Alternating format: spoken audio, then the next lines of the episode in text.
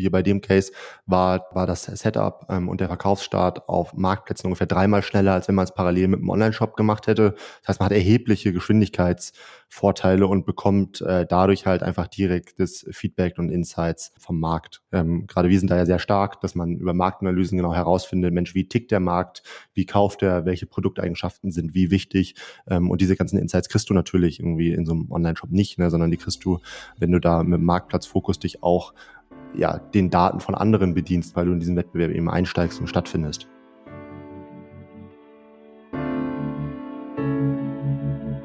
Ahead on Marketplaces, der Podcast für mittelständische Unternehmen.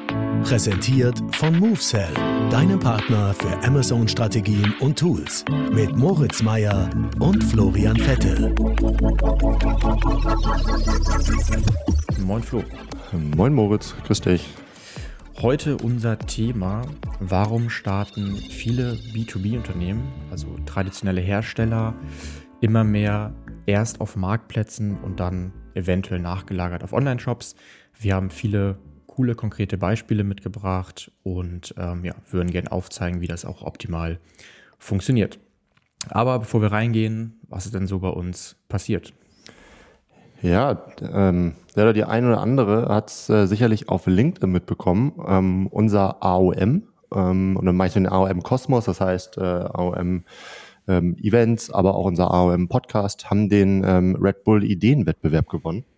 Ähm, sehr, sehr nice. Äh, das äh, wurde jetzt verkündet ähm, und äh, ich würde mal kurz erzählen, wie das dazu gekommen ist, weil es irgendwie eine ganz witzige Story ist, finde ich. Es war sehr aufwendig, ne? Ich habe gehört, du hast sehr viel Zeit investiert.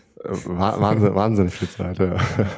ähm, also es war halt auf der OMR, das war so eine Kooperation von OMR und Red Bull. Die haben überall ähm, auf der Messe so kleine, das kann man sich vorstellen, wie so ähm, Telefonboxen aufgestellt, ähm, wo man, wo man reingehen konnte und dann in, ähm, ja, in, in einer Minute seine, seine Idee vorstellen konnte. Ähm, und ja, also wir sind da morgens hin zur Messe, ähm, schon auch ein bisschen müde, irgendwie vier Stunden geschlafen, weil wir hatten ja unser AOM auch am, am Vorabend, ein bisschen spät dran durch den Verkehr, das war irre. Ähm, und äh, ja, dann ähm, haben wir es aber doch gerade noch so geschafft, unseren Stand irgendwie aufzubauen. Dann äh, ich musste ich nochmal auf Klo und bin dann irgendwie dahin. Ähm, und dann bin ich an dieser ähm, ja, Pitchbox da vorbeigekommen. Und die Jungs und Mädels von Red Bull haben die gerade so aufgebaut ähm, und meinten, okay, ähm, ne, da muss jetzt mal einer rein, weil wir müssen checken, ob alles funktioniert ähm, und so. Und ähm, ja, ich kannte die und dann meinten die, komm, stell dich da mal rein, kriegst auch einen Red Bull. Und dann meinte ich, hm, ja, eigentlich muss ich auf Klo, aber mache ich kurz, ähm, bin dann rein ähm, und habe dann ähm, gemerkt, okay, zu gewinnen ähm, gibt es einen ähm, Ein-Tages-Workshop mit Philipp Westermeier ähm, im Headquarter von Red Bull, also im Hangar, Hangar 7, ich glaube, das ist das Headquarter mhm. in Salzburg. Ähm, und das passt ja an sich wie die Faust auf Auge so zu unserem AOM, weil wenn sich irgendwie jemand richtig gut mit Business-Events auskennt ähm, und Podcast, dann halt Philipp. Ja, und dann irgendwie bin ich da rein ähm, und habe halt einfach mal drauf losgequatscht, ähm, so was wir mit dem AOM bisher so gemacht haben, wie sich das Ganze entwickelt, ähm, und bin dann auch irgendwie, hab den Timer gar nicht richtig gesehen, ähm, der da an der Seite lief und bin auch mitten im Satz unterbrochen worden. Ich kann ähm, mir gar nicht vorstellen, dass du dich nicht kurz halten konntest. Ja, ja, ja. darum mache ich Podcast, ne, damit das irgendwo mal ja, hinkommt, alles. Okay. Ähm, und äh, ja, das irgendwie bin ich mit im Satz unterbrochen worden und bin dann raus, ähm, fand die Idee ganz witzig, aber hat mir jetzt auch nicht sonderlich große Chancen ausgemalt. Ja, und dann irgendwie vor knapp zwei Wochen kam dann irgendwie eine Nachricht, ähm, ja, ihr habt den Hauptgewinn gewonnen. Ähm, ja, richtig nice. Also finde ich auch sehr passend und vielleicht schließt sich hier der Kreis. Falls du dich erinnerst, ähm, unser allererstes AOM-Event ähm, ist ja sogar erst circa ein Jahr her, ähm, im Mai, meine ich, 2022, vor der UMR, ne, passt ja auch, und im alten Mädchen, direkt neben dem Messegelände. Wer war da auch oder wer hat auch den anderen Teil der Location gebucht? Äh, OMR Reviews. Von daher, ich glaube, hier schließt sich der Kreis und ähm, ja, geil, dass du die Chance dafür uns genutzt hast. Ja, absolut. Also absolut. Das macht natürlich so ein bisschen heiß auf Meer, aber ist natürlich auch jetzt irgendwie wahnsinnig passend gewesen. Ne? Also coole, ja. coole Sache. Vielleicht ich bin gespannt. Auch, Wir werden berichten. Vielleicht auch passend zu deinem Wording ähm, AOM Community. Das versuchen wir ja gerade immer mehr zu etablieren, dass AOM schon viel mehr ist als nur unsere Eventreihe. Na klar, der Podcast heißt so.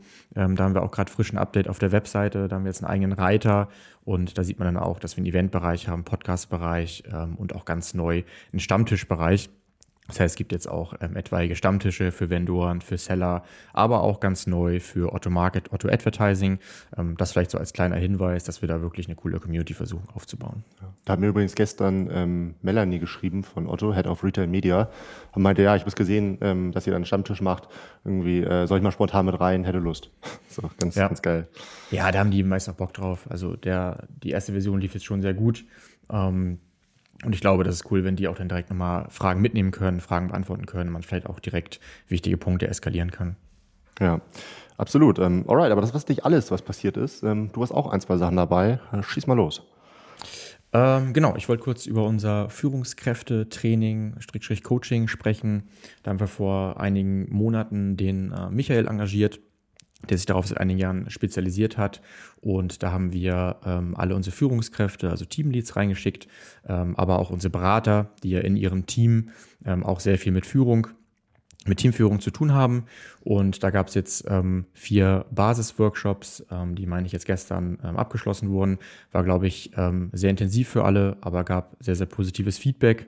Und ja, ich freue mich, dass wir diesen Schritt gegangen sind, denn ähm, ich hatte mich am Anfang damit sehr tief beschäftigt, mir genau angeguckt, was wirklich vermittelt wird, weil ich halt vermeiden wollte, dass wir da irgendwie Theorie äh, durchballern, sondern dass das Ganze wirklich irgendwie was bringt und die Leute auch Bock drauf haben und abgeholt werden. Und das scheint so zu sein, weil es gab Feedbacks wie krass, wie man durch irgendwie einfache Gedankenbeispiele, einfache Modelle, wie es dann irgendwie Klick macht und man Situationen anders angeht. Ähm, es gab auch das Feedback, ähm, dass es einfach nochmal das ganze Team noch mehr zusammengebracht hat, weil viel mehr Verständnis da ist, was eigentlich so die einzelnen Challenges ist, die jeder so hat. Äh, dann die, denn die sieht man halt im Alltag auch im Büro nicht. Auch wenn du eine gute Kommunikation hast, dich täglich austauschst, mal mit dem Team zusammen essen gehst, äh, am Ende macht jeder zu 90 Prozent ähm, sein Kram. Und das freut mich natürlich total zu hören, dass ähm, ich glaube, dadurch das Verständnis im Team auch nochmal ähm, extrem wächst. Und ja, wir haben jetzt dadurch ähm, ein paar Erkenntnisse, Learnings abgeleitet. Ähm, was läuft schon gut, ähm, wo gibt es noch Schwächen, wo müssen wir auch nochmal ran äh, und leiten dadurch jetzt äh, davon jetzt Impulse ab. Zum Beispiel wird es einen äh, Impulsworkshop zum Thema Selbstorganisation und zum Thema Führen auf Distanz geben. Finde ich auch sehr passend. Wir haben ja viele auch, die full remote bei uns arbeiten. Äh, und danach gehen wir auch ins 1 zu 1 Coaching ähm, über, was glaube ich auch viele cool finden, dass sie da in einem sehr geschützten, neutralen Rahmen einfach einen Sparringspartner haben, um ihre ja, Potenziale und auch Situationen zu besprechen. Ja. ja, ich bin auch sehr happy drüber. Also ich bin ehrlich, ich war am Anfang ein bisschen kritisch.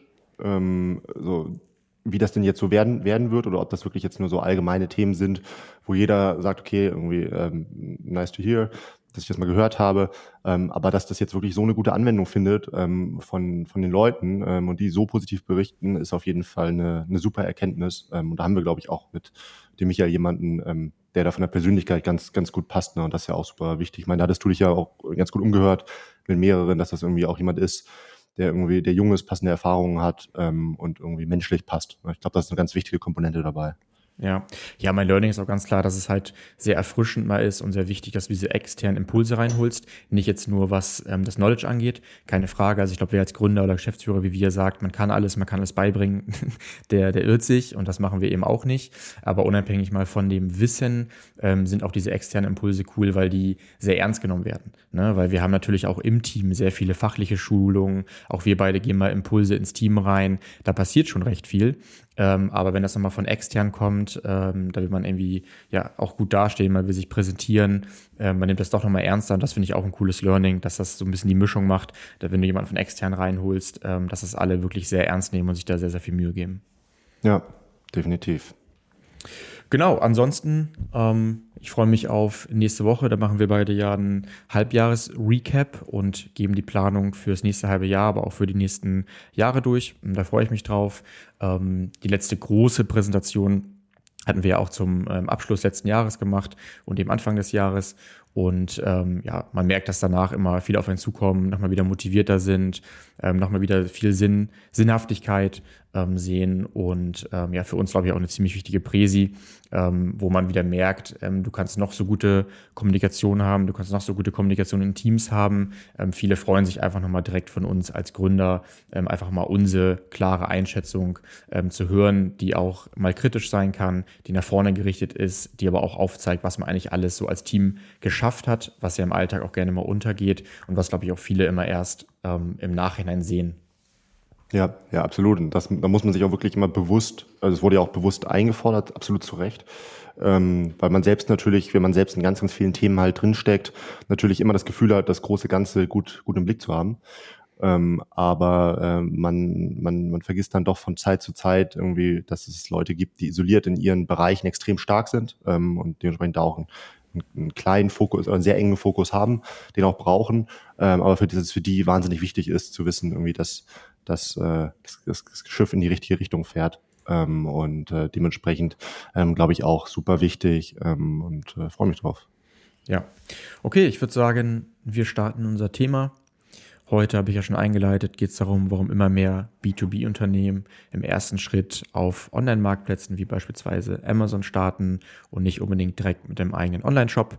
Warum ist das so? Warum ist das der richtige Weg? Ähm, ich würde gerne erstmal eine Statistik, eine Studie reinbringen, ähm, die das vielleicht auch im ersten Schritt schon mal ähm, begründet. Die ist von äh, Future of Retail und ähm, hier sieht man sehr schön, dass in den letzten fünf Jahren ähm, E-Commerce allgemein um circa 11 Prozent gewachsen ist und Marktplätze um 30 Prozent. Und ähm, das ist in der Dachregion ähm, sogar noch krasser. Da haben wir ungefähr drei Prozent im E-Commerce-Bereich und 18 Prozent, also das sechsfache Wachstum ähm, auf Online-Marktplätzen. Und ich glaube, das betont sehr schön, warum es neben vielen anderen Gründen, neben vielen anderen äh, Argumenten, auf die wir gleich eingehen, äh, auch global, makroökonomisch ähm, nicht unbedingt der falsche Schritt ist, direkt auf Marktplätze zu setzen. Ja, ja, definitiv. Ähm, fand ich auch sehr spannend, als ich es gehört habe. Ich würde vielleicht noch mal eine Sache ähm, ergänzen. Na, da geht es für mich ums B2B-Einkaufsverhalten. Natürlich geht es jetzt hier im Podcast ähm, in der Folge heute primär darum, ähm, dass halt irgendwie B2B-Unternehmen auch mal Schritte in Richtung B2C unternehmen und irgendwie wie, ähm, wie man, wie man da vorgehen kann im Hinblick auf die Priorisierung von Marketplaces und Online-Shops. Ähm, aber auch das B2B-Einkaufsverhalten verändert sich und dementsprechend würde ich da gerne mal einen kleinen Exkurs machen, ähm, weil wir haben uns ein, zwei ähm, ja, Umfragen mal angeschaut ähm, und eine Umfrage unter anderem unter B2B-Einkäufern ergibt, ähm, dass bereits circa 72 Prozent ähm, der Online-Plattform, äh, 72 Prozent der B2B-Einkäufer Online-Plattformen für die Recherche und den Einkauf von B2B-Produkten nutzen. Ähm, und 55 Prozent gehen davon aus, ähm, dass sich die Ausgaben ähm, jetzt ganz speziell auf Amazon bezogen in den nächsten Jahren ähm, weiter deutlich steigern werden.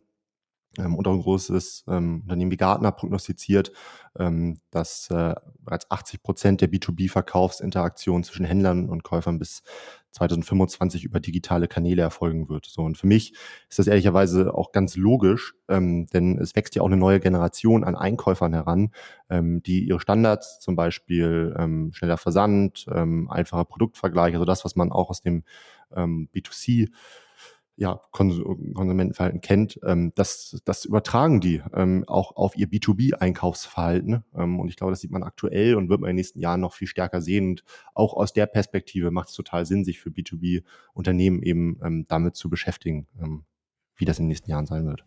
Ja, ich würde dann auch direkt überleiten zu unserem ähm, ersten und auch, würde ich sagen, besten Beispiel, was bestätigt, was du gerade gesagt hast, denn hier kommt vieles zusammen. Wir haben hier mit Original Löwe, ein Kunde von uns ähm, seit einigen Jahren, eben ähm, ein ja, klassisches Traditionsunternehmen, was das alles vereint. Das heißt, dass wirklich ähm, auch auf B2B-Kunden ähm, ausgerichtet war, so groß geworden ist. Das Ganze natürlich ähm, nur offline.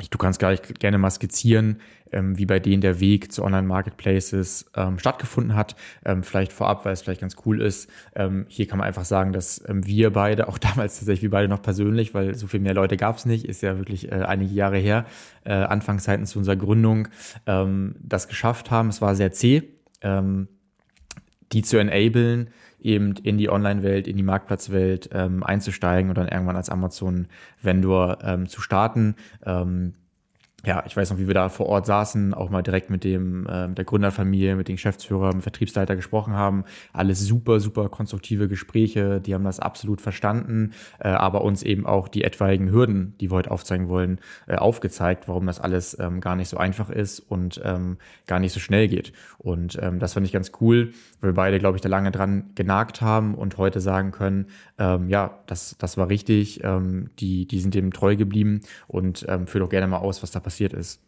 Ja, ja, vielleicht so irgendwie so eine ähm, so ein kleiner Blick in die Vergangenheit, weil ich es ganz witzig finde, ich musste da gerade dran denken, ähm, wie wir überhaupt zum Unternehmen gekommen sind. Ne? Also als ich damals noch in der Uni war, habe ich tatsächlich eine, eine Vorlesung, äh, ich habe so einen Gastvortrag ähm, von, von Randolph, das ist der äh, von der äh, Gründerfamilie, der das Unternehmen auch heute noch leitet. Ähm, und der hat so ein bisschen über das Unternehmen erzählt, die es ja mittlerweile seit 100 Jahren gibt. Die sind ähm, Hersteller von, von Scheren aller Art, sowohl irgendwie Gartenscheren als auch Industriescheren und haben irgendwann mal die Amboss-Schere ähm, erfunden. Also ein Hidden Champion hier äh, aus, aus Norddeutschland, aus Schleswig-Holstein.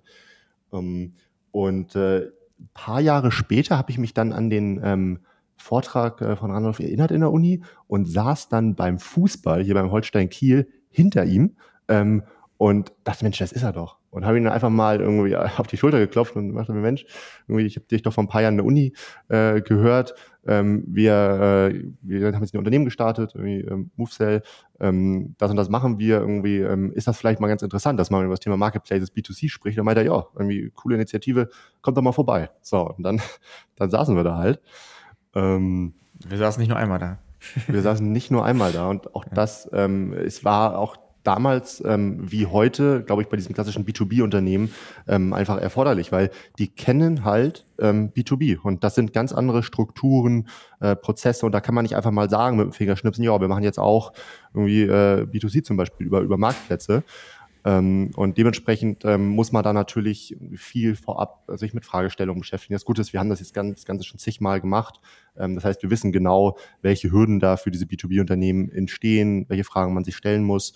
Aber es hat damals damit angefangen, dass wir einfach mal aufgezeigt haben, Mensch, schaut doch mal, die Leute suchen aktiv schon auf dem Markt, auf Marktplätzen wie Amazon nach euch und eurer Marke. Ne? Mal ein ganz einfacher Tipp für alle äh, B2B-Unternehmen, gebt doch einfach mal eure Marke in den Suchschlitz ein auf Amazon. Und in dem Moment, wo da dann Suggests kommen, also Suchvervollständigungsvorschläge, ähm, dann äh, ist da auch ein gewisses Volumen drauf. Ähm, und auch das haben wir aufgezeichnet, da waren die erstmal baff. So, ja, wir sind doch eine B2B-Marke und ähm, wie kann denn das sein? Wir verkaufen hier unter anderem Schlauchscheren, also sehr irgendwie äh, B2B-lastig für Installationsbetriebe, Gärtnereien und, und, und.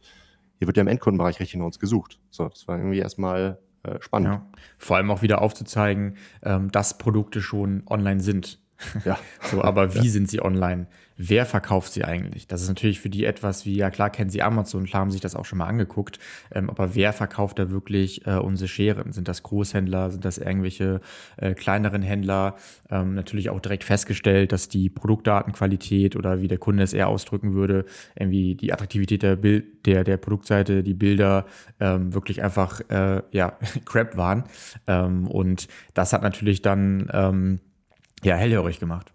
Ja, ich saß witzigerweise vor ein paar Tagen ähm, mit dem Verkaufsleiter von Kniepex, ähm, sehr stark im Bereich sozusagen, ähm, zusammen. Und äh, selbst der meinte, ja, ja, Original Löwe, die kenne ich. Ähm, das ist auch ein Partner von denen in bestimmten Bereichen. Ähm, und äh, er meinte, ja, die sind ja auch auf Amazon recht, recht stark. Ähm, und das ist natürlich so äh, Props vom B2B-Unternehmen zum B2B-Unternehmen, das ist natürlich irgendwie eine, eine coole Sache.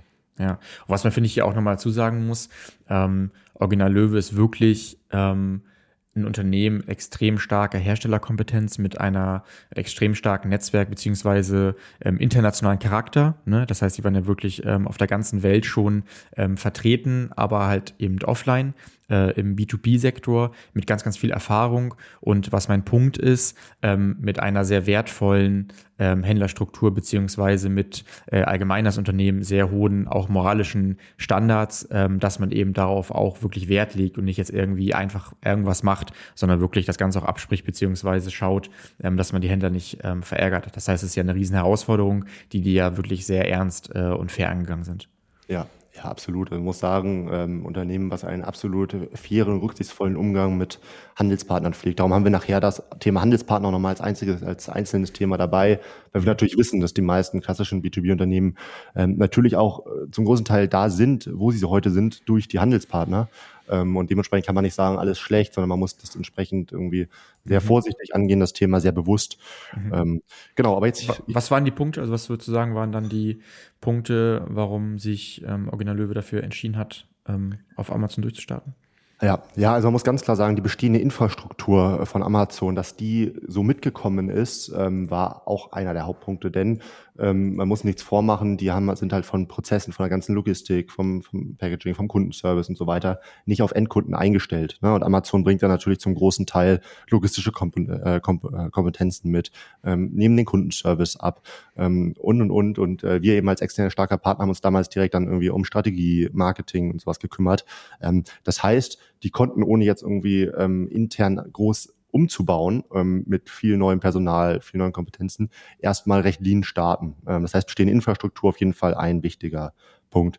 Dann der ähm, überschaubare Invest. Ne? Also hätten die jetzt irgendwie parallel äh, mit einem Online-Shop gestartet, wäre das ein unfassbar großer ähm, Invest auch gewesen, weil sie sich um ganz, ganz viele Themen auch selbst hätten kümmern müssen ähm, und sich ganz viele verschiedene ähm, externe Lösungen ähm, mit Warenwirtschaft und und und ähm, alles extern zusammenpuzzeln hätten müssen, ist alles möglich, ne? ganz, ganz ohne Frage, ähm, aber ist halt erst mit einem größeren Invest ähm, verbunden.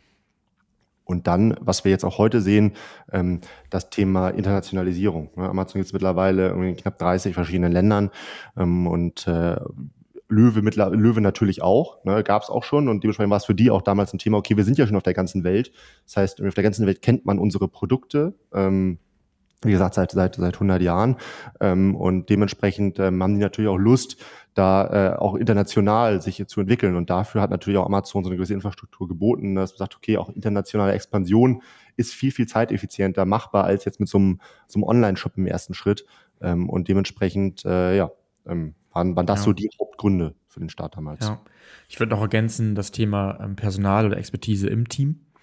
Ähm, das heißt, auch hier ähm, kann man denen gar keinen Vorwurf machen. Ähm, man muss daran denken, das war jetzt nicht irgendwie letztes Jahr, vorletztes Jahr, das ist äh, gute fünf Jahre her. Ähm, das heißt, natürlich hatten die nicht jemanden im Team, der äh, die Funktion als Marketplace oder E-Commerce Manager einnehmen kann. Wie auch. Und welches B2B-Unternehmen hatte das? Ne? So, das heißt, äh, man spricht natürlich direkt mit Vertriebsleiter äh, und das fand ich auch ganz cool. Das ist natürlich auch eine Challenge und irgendwo würden wir natürlich auch empfehlen, dass man sich schnell jemanden holt, haben die sozusagen ja auch gemacht. Ähm, aber die Challenge hat ja auch jeder am Anfang, darf man auch nicht vergessen. Ähm, es gibt nicht direkt jemanden, du holst dir nicht direkt jemanden und wenn, musst du ihn auch erstmal finden, der das ganze Thema äh, irgendwie aufbauen kann. Wenn du noch ganz, ganz frühphasig bist und erstmal eruieren musst, wie funktioniert das alles, ähm, ersten Schritte gehen. Äh, und das fand ich war auch sehr cool, diese ähm, ja, Art der Zusammenarbeit, dass sozusagen wir als Agenturseite ähm, das alles übernehmen. Klar, als Vendor wird ja auch was von Amazon ähm, abgenommen, aber das ist natürlich auch ein Thema. Was müsstest du halt alles aufbauen, um halt einen äh, wirklich funktionierenden Online-Shop erstmal aufzusetzen?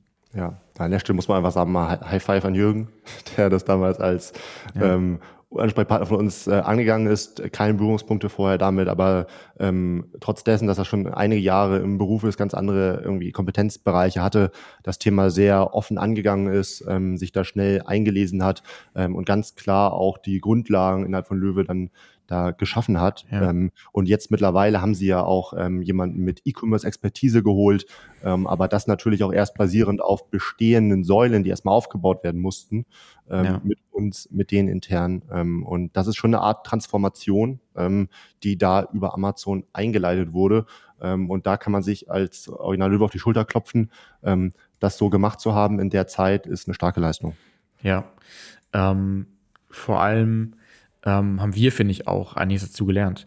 Denn man darf nicht vergessen, dass war wirklich so die Anfangszeit auch, wo die ersten Agenturen entstanden sind, waren ja auch einer der First Mover äh, damals und da gab es halt noch nicht so viele Erfahrungswerte.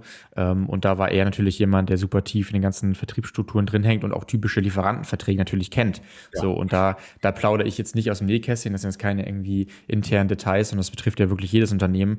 Da ähm, hast du natürlich erstmal viele Fragezeichen und du bist vielleicht auch erstmal erschrocken, wenn du dann den Standardvertrag von Amazon bezüglich Vendor liest oder liest, ähm, was typische ähm, ähm, Zahlungsziele sind und was es auch an Katalogen ähm, für Strafzahlungen gibt. Und da muss natürlich auch so liegen, hm, okay, geht man das jetzt irgendwie mit? Ähm, ist das normal? Was können wir mitgehen? Wo bleiben wir hart? Wo verhandeln wir? Äh, total spannende Themen, die ja oft wirklich zu kurz kommen und alles irgendwie so ein bisschen zu einfach klingt, die du als Unternehmen ja auch erstmal ähm, ja, leisten können musst und auch wollen musst. Ja, ja, definitiv. Also man muss auch sagen, er hat da damals einen starken Vertrag ausgehandelt und das war auch für uns, wie du schon sagst, super interessant zu sehen, ähm, wie, wie die sich dem halt annähern. ähm, und äh, wie dann auch zum, bis zu einem gewissen Grad die Erfahrungen, die sie mit anderen Handelspartnern halt machen, ähm, auf Amazon natürlich erstmal übertragen werden von, von Löwe an Erwartungshaltung gegenüber Amazon, ähm, aber das einfach was ganz, ganz anderes ist. Ähm, und trotzdem hat er es damals geschafft, da einen guten Vertrag auszuhandeln. Ähm, wir haben das auch mit eng, eng begleitet und ähm, da muss man einfach sagen, okay, es war, war spannend zu sehen und haben die, haben die schon damals gut gemacht. Vielleicht ja. ein letzter abschließender Punkt. Ähm, zu Löwe, weil wir haben noch ein paar andere Cases äh, dabei. Ähm, die ursprüngliche Strategie äh, zielte natürlich darauf ab, irgendwie Endkunden zu erreichen, weil Amazon schon primär als Endkundenkanal auch gesehen, gesehen wurde. Ähm, aber wir haben unter anderem durch die, die Suchanfragen, die da, die da äh, eingegeben und ausgewertet wurden von uns, bemerkt, Mensch, ähm, da gibt es eine Überraschung, da sind ja ganz viele Handwerksbetriebe, Installationsbetriebe, Kleingärtnereien und so weiter dabei, die ähm, auf so einer erstmal im ersten Schritt ähm, als B2C-Plattform platzierte Amazon, äh, platzierte Plattform wie Amazon kaufen. Ähm, und äh, das war für uns alle interessant zu beobachten. Ähm, und haben wir auch bei anderen Cases noch, noch gesehen. Das heißt, das geht so ein bisschen wieder zurück zum vorherigen Punkt. Ähm, B2B-Einkaufsverhalten verändert sich, hat man hier schön gesehen.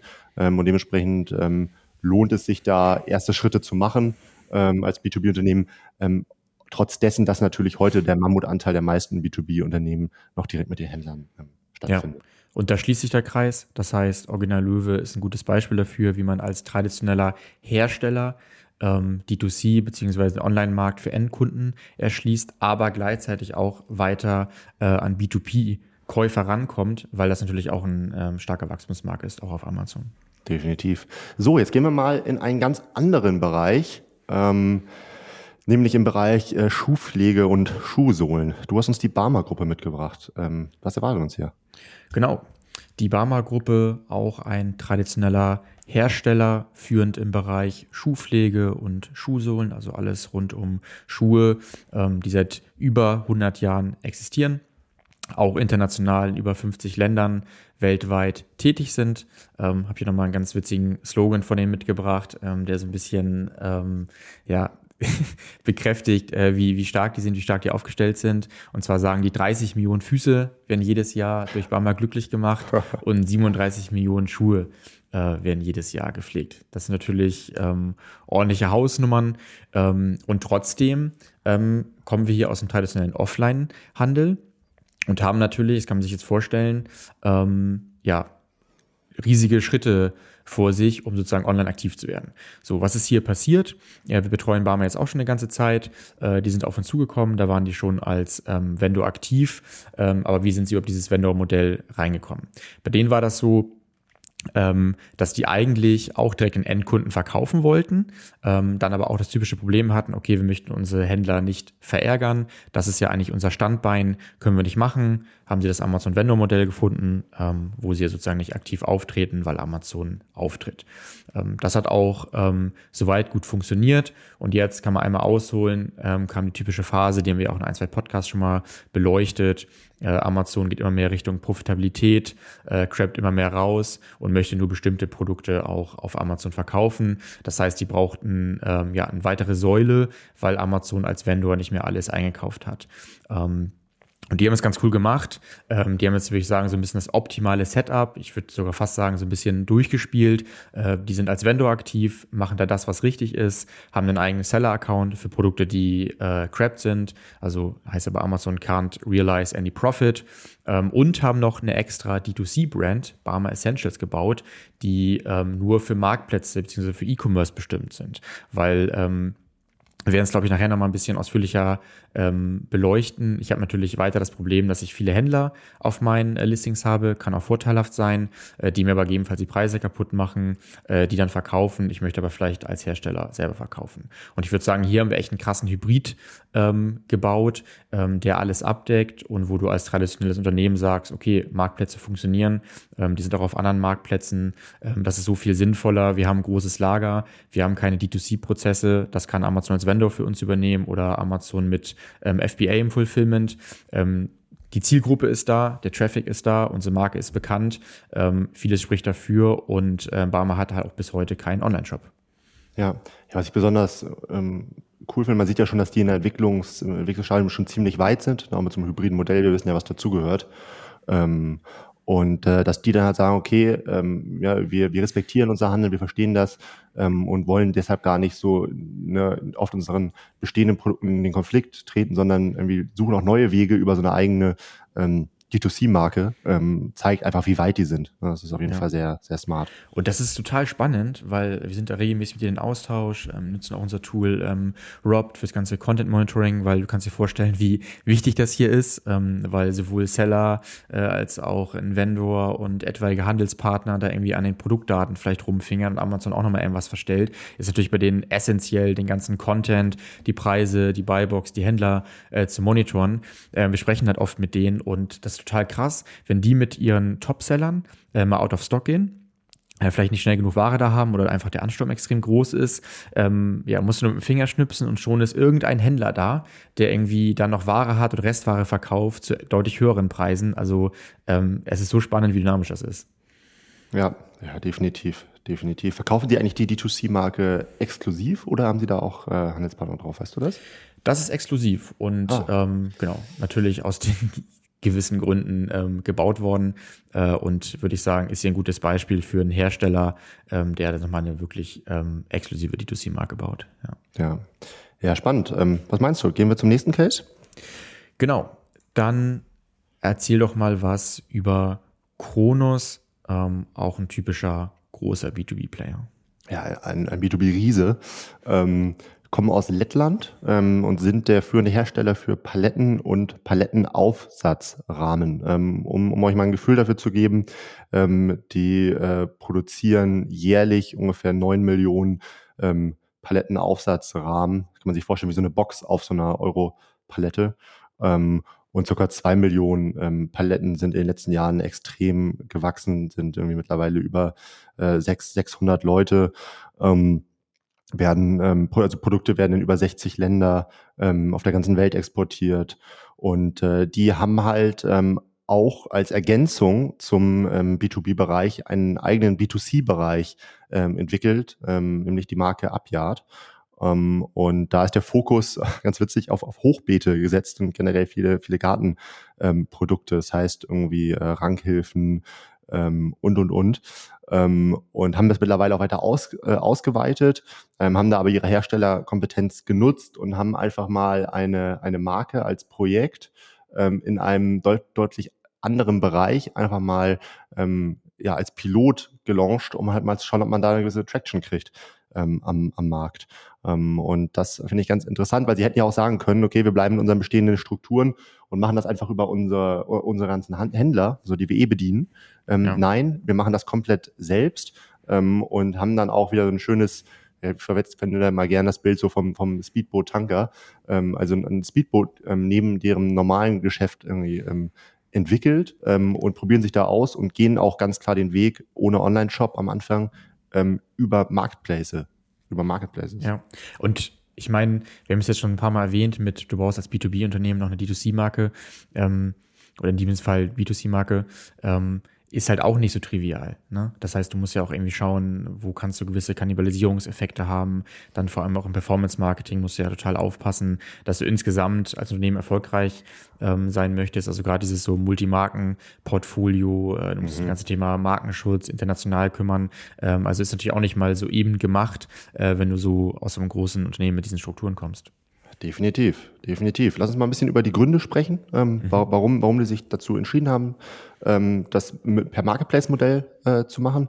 Ganz klar Time to Market. Ne? Also ähm, grob gesagt, hier bei dem Case war der ähm, ja, war, war das Setup ähm, und der Verkaufsstart auf Marktplätzen ungefähr dreimal schneller, als wenn man es parallel mit einem Online-Shop gemacht hätte. Das heißt, man hat erhebliche Geschwindigkeitsvorteile und bekommt äh, dadurch halt einfach direktes Feedback und Insights ähm, von, vom, vom Markt. Ne? Das mhm. heißt irgendwie, ähm, gerade wir sind da ja sehr stark, dass man über Marktanalysen genau herausfindet, Mensch, wie tickt der Markt, wie kauft er, welche Produkteigenschaften sind wie wichtig.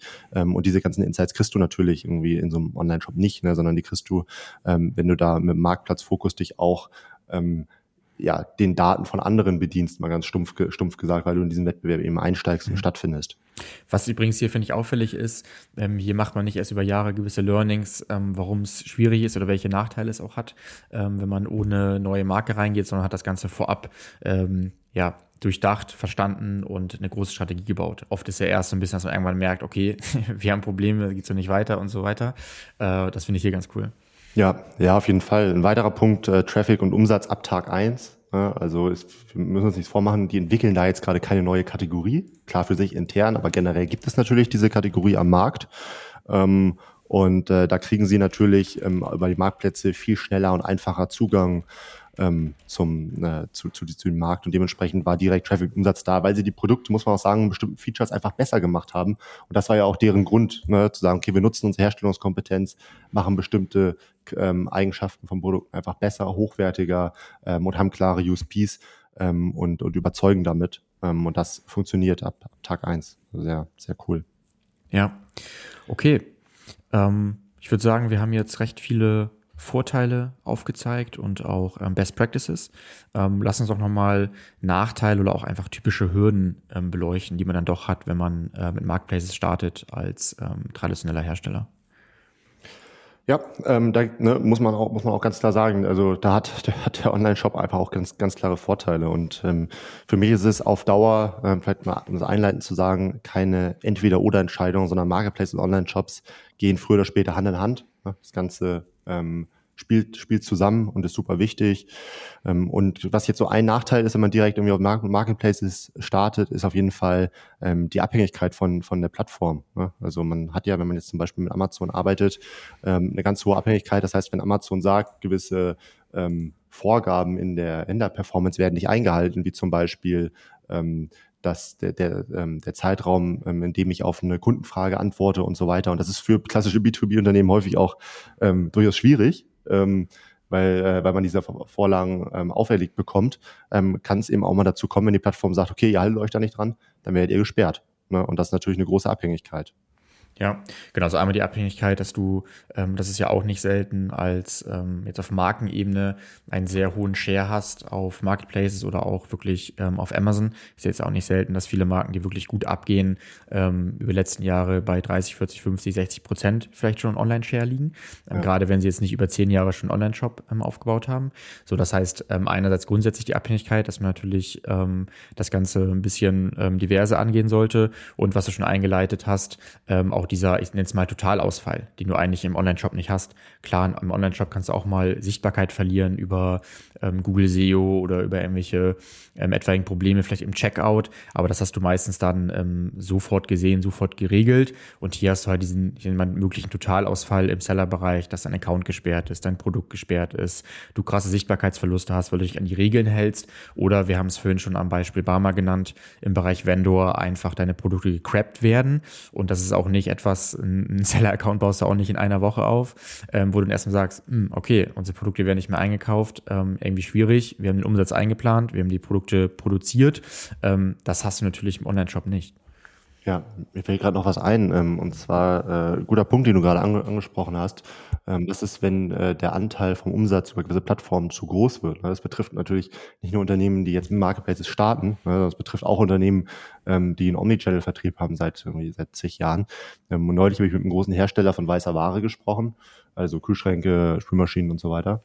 Ähm, und äh, die sagen ganz klar, ähm, wir verkaufen normal natürlich viel über Bauhaus und so und wir sehen aber, dass der ähm, Umsatzanteil von Amazon, unserem Gesamtumsatz, ähm, auf die 30 Prozent äh, drauf zugeht. Und er darf eigentlich nicht über 30 Prozent gehen, ähm, weil dann ist die Abhängigkeit irgendwann halt zu groß. Aber man will natürlich auch nicht den Umsatz jetzt bremsen. Das heißt, irgendwie eine schwierige Situation, die da entstehen kann. Finde ich einen guten Punkt, weil genau was du sagst, würde ich sagen, passiert trotzdem oft, weil es läuft halt so mega gut dann fällt es einem schwer und dann wird auch die Entscheidung nicht kurzfristig fallen, gerade wenn der Bestand da ist, dass man dem nachkommt oder man einfach sieht, hey, das wird dieses Jahr abgehen, wir wachsen extrem, ähm, wir haben Bestand auch für unsere anderen Player und produzieren extrem viel auch für Amazon.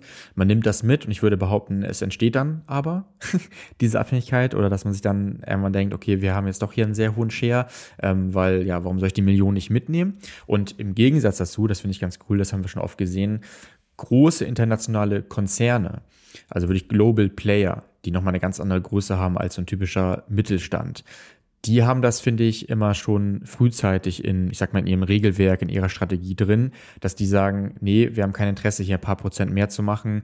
Ähm, das reicht uns schon, dass Amazon ähm, den und den ähm, Share hat. Wir wollen ja nicht abhängiger werden oder wir sind hier gerade in ernsthaften Verhandlungen ähm, mit Amazon. Ja, wir könnten mehr, ist uns auch klar, sagt auch Amazon immer, ähm, aber möchten wir nicht äh, aus den und den ähm, unternehmenspolitischen Entscheidungen beziehungsweise Strategien, dass die Abhängigkeit wirklich nicht so groß sein darf, weil die nennen das natürlich einfach ein Handelspartner.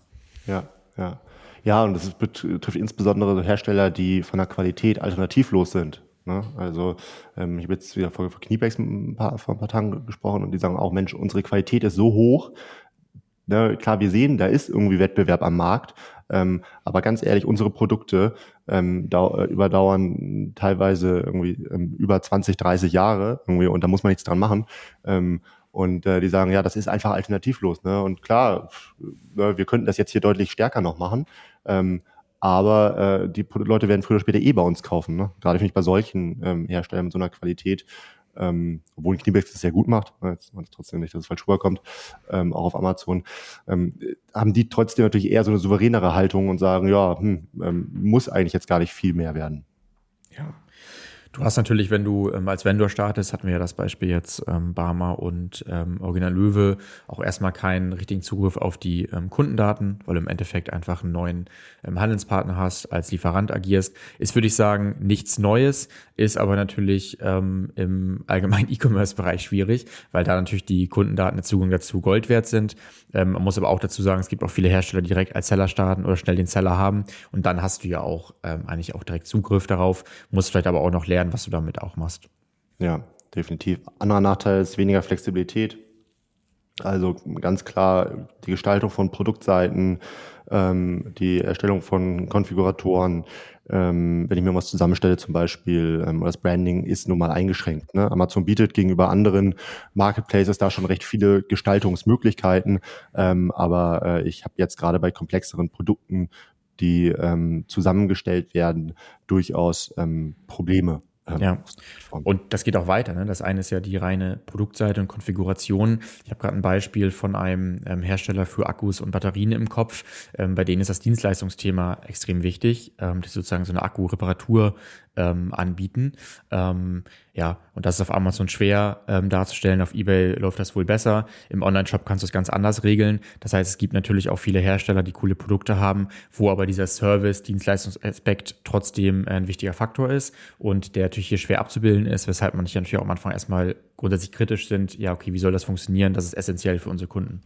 Ja, ja, ich meine, letztendlich wird ja auch durch viele Beratungen zu Recht irgendwie an Hersteller herangetreten, ne, die eine starke Produktkompetenz haben. Mensch, schaut, wie ihr da irgendwie Services noch mit integrieren könnt und das ist so häufig so sinnvoll. Ne? Ähm, ich denke jetzt allein in Hammer Sport AG haben wir häufiger schon genannt, ähm, aber auch die haben eigentlich so einen Aufbauservice ähm, und da kann man jederzeit anrufen und und und, gerade wenn man ähm, etwas komplexere Produkte aufbaut. Ähm, und dass das so nicht geht, ne, oder bei Markisen oder sonst was, ist, ist, ist ein Nachteil. Ne? Und ich wünsche mir auch persönlich, dass das integriert wird irgendwann irgendwie bei Amazon, ähm, weil dieser Dienstleistungsaspekt bei bestimmten Produkten so sinnvoll ist. Ja. Alright, hast du noch einen Punkt oder wollen wir ähm, abschließend nochmal darauf eingehen, ähm, wie ich mit meinen Handelspartnern umgehe, die es meistens ja schon gibt, also andere Verkäufer auf meinem Produktlisting. Lass uns gerne reinstarten. Ja. Okay, also es ist ein paar Mal schon gefallen. Ich würde sagen, es fällt auch ähm, fast in jedem Podcast, weil es natürlich einfach das Kernthema ist. Äh, Nochmal zur Erklärung. Ich habe auf Amazon für ein Produkt eine Produktseite und dort können sich beliebig viele Verkäufer an das Produkt ranhängen. Es ist meistens wettbewerbsrechtlich auch schwierig, ähm, andere Händler kategorisch irgendwie auszuschließen als Hersteller, wenn mein Produkt erstmal offiziell im Handel war. Das heißt, jeder Mittelständler mit bekannten Marken, jeder Konzern ähm, hat eigentlich erstmal die Kernthematik, ähm, dass ich da ganz viele Händler drauf habe, die auch dieses Produkt zu beliebigen Preisen ähm, verkaufen können. Und ähm, wenn ich so ein bisschen aushole und an unsere Zeit vor, weiß nicht, sechs, sechs Jahren zurückdenke, würde ich sagen, war das ein, absolutes Problem. Wieder Beispiel ähm, ähm, Original Löwe mit den ähm, Gartenscheren. Ich würde es mal so salopp sagen. Ja, es wird immer noch ernst genommen. Es muss auch immer noch ernsthaft behandelt werden. Thema ähm, Händler- und Preismonitoring, können wir gleich mal drauf eingehen. Aber ich würde sagen, der Grundvibe ist eher, ja gut, ist halt so, wir müssen den Weg gehen, ähm, alle gehen den Weg und ähm, das wird halt auch irgendwie schon klappen und dann müssen unsere Händler irgendwie mit klarkommen. Ja. ja, was ich schon spannend finde, das höre ich wirklich von vielen B2B-Unternehmen, die sagen, für uns ist Amazon irgendwie so eine Art Tool, ähm, um die Situation unserer Handelspartner gebündelt im Blick zu haben. Ne? Wer bietet was an, zu welchen Preisen in der Buybox. Ne? Da haben wir ja auch mit, mit Rob nochmal eine etwas smartere Übersicht, glaube ich, glaub ich, gebaut, ein smarteres Tracking, können wir gleich nochmal kurz drauf eingehen. Ähm, aber äh, die sehen natürlich, okay, ähm, meine Preisstruktur ist durch historisch gewachsene Strukturen mit Preisstaffeln ähm, in Mengenabhängigkeit und so weiter dermaßen kaputt aus Endkundenperspektive, wenn die sich alle auf einer Produktseite treffen. Und die Handelspartner denken sich natürlich auch, hm, okay, warum ist der Handelspartner denn so viel günstiger als ich? Wie kann das denn sein? Weil man diese Kanaltrennung, die früher da war, ähm, damals an irgendwie gewisse ähm, Preispunkte oder Preisstaffeln geknüpft hat, das macht einfach irgendwie keinen Sinn. Und jetzt treffen die sich ja alle auf einer, ähm, auf einer Produktseite und deshalb gehen bestimmte ähm, Marken ähm, einen krassen Ansatz. Ne? Festtools zum Beispiel, ho sehr hochwertige Anbieter von Werkzeugen, ähm, sagen, ähm, zukünftig gibt es für unsere Produkte für alle die gleichen Preise ohne Preisstaffel für alle Händler, unabhängig von Einkaufsmenge, Vertriebskanal und, und, und, ähm, weil sie eben das erkannt haben, dass ähm, sich der Verkauf zentrieren wird zukünftig auf bestimmten Plattformen. Und das ist natürlich krass. Ja, ich würde sagen, ähm, viele bauen das jetzt doch auch schon drauf bauen das, sag ich mal, ein in ihre allgemeine Strategie, dass sie sich immer mehr überlegen, mit welchen großen Handelspartnern arbeiten zusammen. Ist keine Sache von heute auf morgen. Du hast lange Verträge. Das muss nach und nach umgebaut werden. Ich erinnere mich auch im Gespräch ähm, aus dem äh, eher so technischen Bereich äh, auf unserem AOM mit einem Hersteller, die auch meinten, ähm, im Vendor-Bereich sind sie auf ihre Distributoren angewiesen. Das heißt, um da einmal noch auszuholen, du hast einmal auf der Produktseite äh, einen gewissen Preiskampf oder einen Kampf zwischen verschiedenen Händlern. Das können viele Seller sein und der Vendor aber auch im Vendor selber ist es ja nicht immer der Hersteller, der das Produkt in Amazon verkauft, sondern auch etwaige Distributoren. So, und manche ja. sagen da auch, wir sind auf diese Distributoren angewiesen. Da gibt es ja witzigerweise diese riesen Kehrtwende von Amazon, weil sie profitabler werden wollen und alle Zwischenhändler raushaben wollen, ähm, dass es vielen jetzt auch untersagt wird, ähm, dass Distributoren äh, die Markenprodukte verkaufen, wenn das auch direkt der Hersteller äh, machen könnte. Das heißt, man merkt, dieses Thema ist ähm, super vielschichtig. Manche wollen auch mit denen zusammenarbeiten und manche müssen jetzt auch grundsätzlich umbauen, wie sie eigentlich mit Händlern zusammenarbeiten. Oder ganz einfach gesagt, man löst das ähm, wie Barmer, man baut halt eine exklusive Brand. Auch das dauert natürlich, bis du da das Volumen drauf hast, wie mit deiner Hauptbrand. Dadurch hast du es natürlich aber erstmal grundlegend eliminiert und kannst das sozusagen so als Sidetrack ähm, in Ruhe ungestört aufbauen. Ja, andere, was anderes, was man immer wieder sieht, wenn man jetzt keine komplett neue Marke gründen möchte, dass man einfach äh, neue Produktbundles zum Beispiel mit neuen ERNs ähm, einfach rausbringt, die aber nicht an den Handel halt gehen, gehen ähm, und man deshalb dann alleine als Hersteller auf einem, auf einem Listing ist. Ähm, da gibt es solche und solche Wege. Ähm, was auf jeden Fall Fakt ist, ne, dass man Lösungen schaffen muss. Ähm, und da gibt es wirklich mittlerweile viele Best Practices. Ja. Und ich habe noch ein gutes Beispiel, dass das Thema angekommen ist, auch wirklich was das Monitoring angeht, auch das regelmäßige Monitoring. Unserer Meinung nach machen es natürlich noch viel zu wenig, aber es ist angekommen. Erst kürzlich haben wir wieder einen Deal abgeschlossen mit einem sehr großen internationalen Fashion-Player, ähm, der ähm, monatlich einen Überblick möchte ähm, über ja, wirklich äh, zigtausende, zehntausende ähm, ASINs, wie dort eigentlich das Preisniveau ist, welche Handelspartner das verkaufen, woher die Partner kommen, ähm, wer ist in der Buybox und welche unserer Produkte werden überhaupt ähm, angeboten. Denn auch noch hier hier auch einmal nochmal der Hinweis, ich habe natürlich nicht nur meine aktuellen Kollektionen online, ich habe vielleicht auch ähm, alte Kollektionen, irgendwie Restware. Das, das ganze Thema wird total komplex. Das betrifft, glaube ich, auch nicht nur Fashion. In fast allen ähm, Kategorien gibt es vielleicht äh, neue Modelle, neue Versionierungen. Und diesen Überblick zu bekommen, hilft ja nicht nur dabei zu verstehen, wie mein Preis und ähm, Händlerniveau gerade ist, sondern auch allgemein zu verstehen, weil darauf kommt es am Ende an, das ist vielleicht auch ein guter Abschluss, was sieht am Ende mein potenzieller Kunde, wenn er nach meiner Marke oder nach meinen Produkten ähm, sucht und bekommt er eigentlich dann das angezeigt, was wir als Hersteller darstellen wollen, äh, sowohl vom, vom Image, vom Branding, als auch überhaupt die richtigen Produkte und sind diese Produkte eigentlich auch verfügbar? Ja, ja, das ist, ich glaube, das ist ein, das ist ein guter Abschluss. Ähm, ich glaube, wir könnten noch ewig über das Thema sprechen, weil es so ein komplexes, großes Thema ist.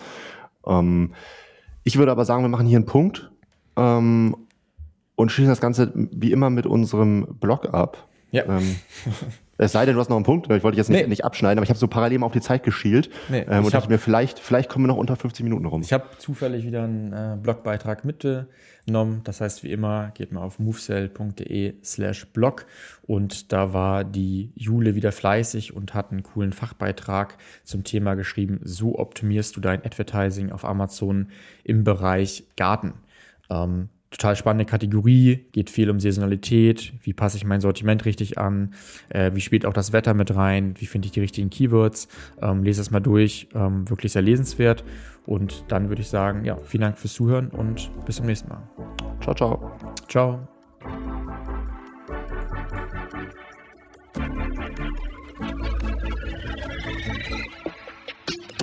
Du möchtest noch mehr lernen und immer up to date sein? Dann folge MoveSell auf YouTube und LinkedIn.